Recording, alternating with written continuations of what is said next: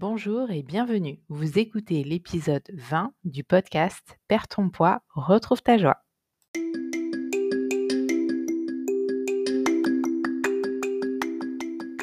Perds ton poids, retrouve ta joie, le podcast qui vous offre un autre regard et des outils pour venir à bout des kilos en trop pour de bon.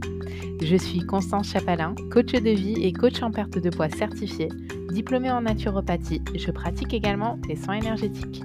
Perds ton poids, retrouve ta joie est un podcast que vous retrouverez tous les jeudis et dans lequel je partage mon expérience, mes recherches, mes compréhensions et les outils qui m'ont permis de changer mon rapport à la nourriture, de retrouver mon poids de forme et de le garder mais aussi de pouvoir ressentir de la joie même sans pâte à tartiner. Aujourd'hui, c'est le premier épisode d'une série que je vais faire sur les émotions. On va commencer cette série en rentrant dans le vif du sujet avec ce qui pose problème dans les émotions négatives. C'est tout simplement que ce n'est pas agréable de les ressentir. Je vais commencer par vous raconter une petite histoire. En ce moment, je suis en train de créer plein de choses et plein de nouveautés dans ma vie d'un point de vue professionnel. Et franchement, je me fais vraiment violence par rapport à beaucoup de points. Le fait que je m'expose, que je me mette en avant, alors qu'avant, j'aimais vraiment bien rester terré dans mon petit coin et que absolument personne ne regarde ou ne sache ce que je fais. Mais il s'avère que si je veux vivre de mon activité, eh bien, je n'ai pas d'autre choix que de devoir me connecter aux gens et de devoir dire au monde ce que je fais. Et franchement, vous ne pouvez pas imaginer les vagues d'émotions négatives que je suis en train de vivre à longueur de journée en ce moment.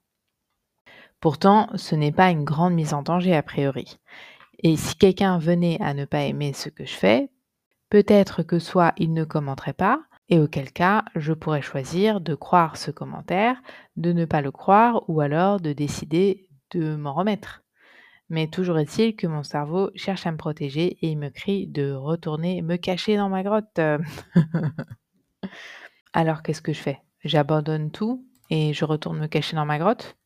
Ou alors j'apprends à vivre avec mes émotions négatives et je continue? Bon, ben, vous l'aurez deviné, mais j'ai décidé de continuer. Pourquoi est-ce que je ressens toutes ces émotions négatives en ce moment? Ben, Tout simplement parce que je prends des risques. Tout du moins, ce que mon cerveau perçoit comme étant des risques. Pourtant, je ne suis pas en danger ni de vie ni de mort. Je suis juste en train d'envoyer des mails, publier des choses sur les réseaux sociaux et discuter avec les gens. Mais la perception que mon cerveau a de cette situation, elle est tout autre. Il perçoit un danger équivalent au fait que je serais potentiellement en train de me faire charger par un lion. Donc, vous aurez bien compris que mon émotion dominante du moment, c'est la peur. Je vais faire un épisode dédié à ça justement, mais pour le moment, on va se concentrer juste sur l'accueil des émotions négatives. Donc, ces fameuses émotions négatives, elles ont un rôle. Et c'est important de l'entendre et de le comprendre. Parce que dans les moments où justement on est emprunt à en avoir beaucoup, eh bien, juste le fait de se rappeler qu'elles ont un rôle, surtout qu'elles sont inoffensives, eh bien, ça aide à passer la vague. Une émotion, moi, j'aime bien l'expliquer en, la comparant à une boussole. Une boussole qui nous permet de nous diriger, de prendre des décisions, de nous connecter à nous-mêmes et à nos ressentis les plus profonds. Les émotions, ça nous aide à connecter notre esprit à notre corps. Sans elles, on serait perdu. C'est notre petite voix en fait. Si on devait définir les émotions à quelqu'un qui n'a aucune idée de ce que c'est, comment pourrait-on les expliquer? Est-ce que ça vous est déjà arrivé de vous poser la question? Non, si ce n'est pas le cas, je vous invite à le faire. Physiquement, la seule manière dont on pourrait les expliquer, c'est en les définissant comme étant une vibration dans notre corps.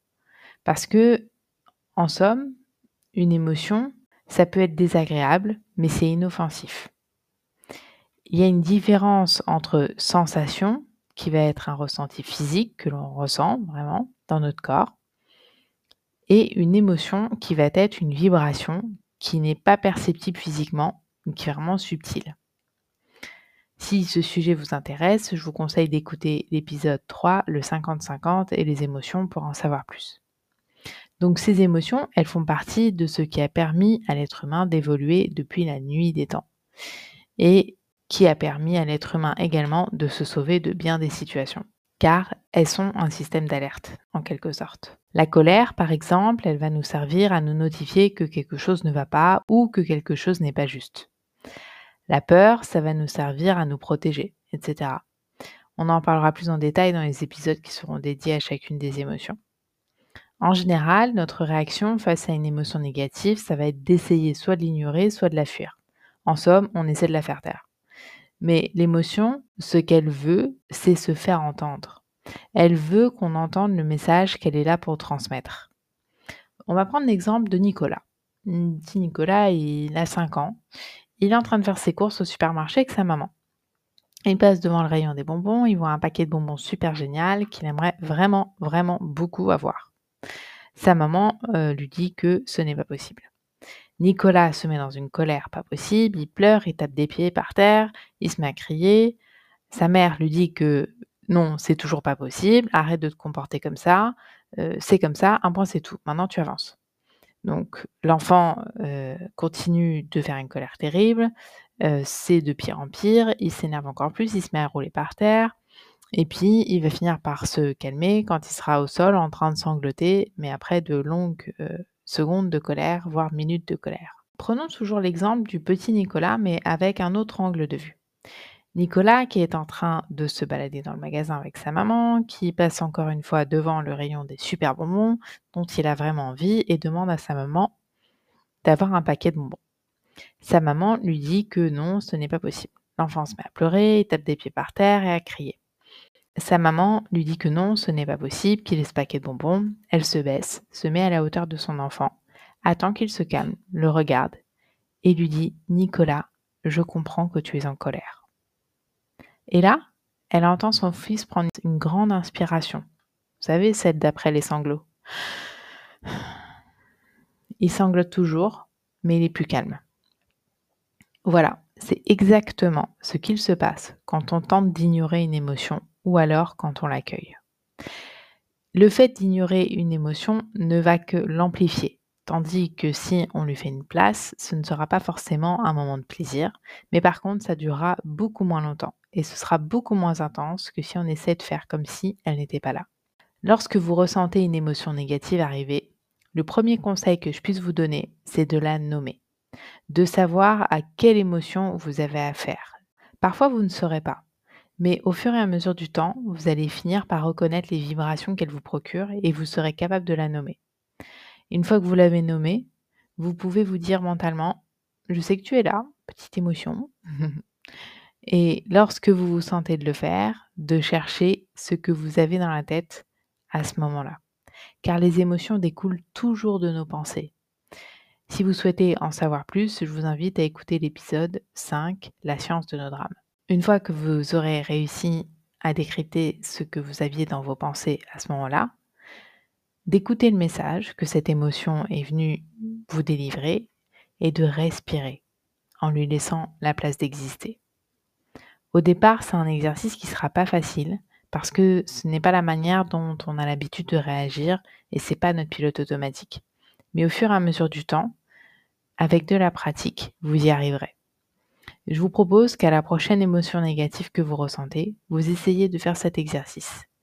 D'abord la nommer. Ensuite, respirez et recherchez à quoi vous pensez ou ce qui a déclenché cette émotion. Enfin, respirez encore et accueillez cette émotion. Puis, ressentez-la dans votre corps. À quoi ça ressemble? Où est-ce qu'elle se situe? Quelles sont les vibrations que vous ressentez? Comme ça, la prochaine fois que vous ressentirez la même émotion, vous aurez plus de facilité à comprendre rapidement à quoi vous êtes en train de faire face. C'est terminé pour aujourd'hui. Si le podcast vous plaît et que le cœur vous en dit, n'hésitez pas à mettre un avis 5 étoiles sur iTunes afin de le faire connaître à encore plus de monde. Je vous souhaite une très belle semaine et je vous dis à jeudi prochain.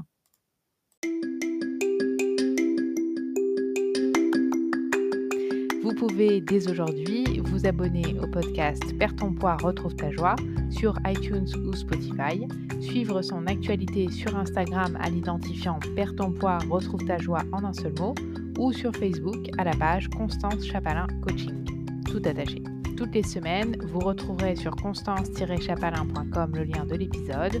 Vous pourrez également réagir dans les commentaires. Il y aura des épisodes questions-réponses pour y répondre. N'hésitez pas à partager ce podcast avec votre entourage si vous pensez que ça pourrait les intéresser et ou les aider.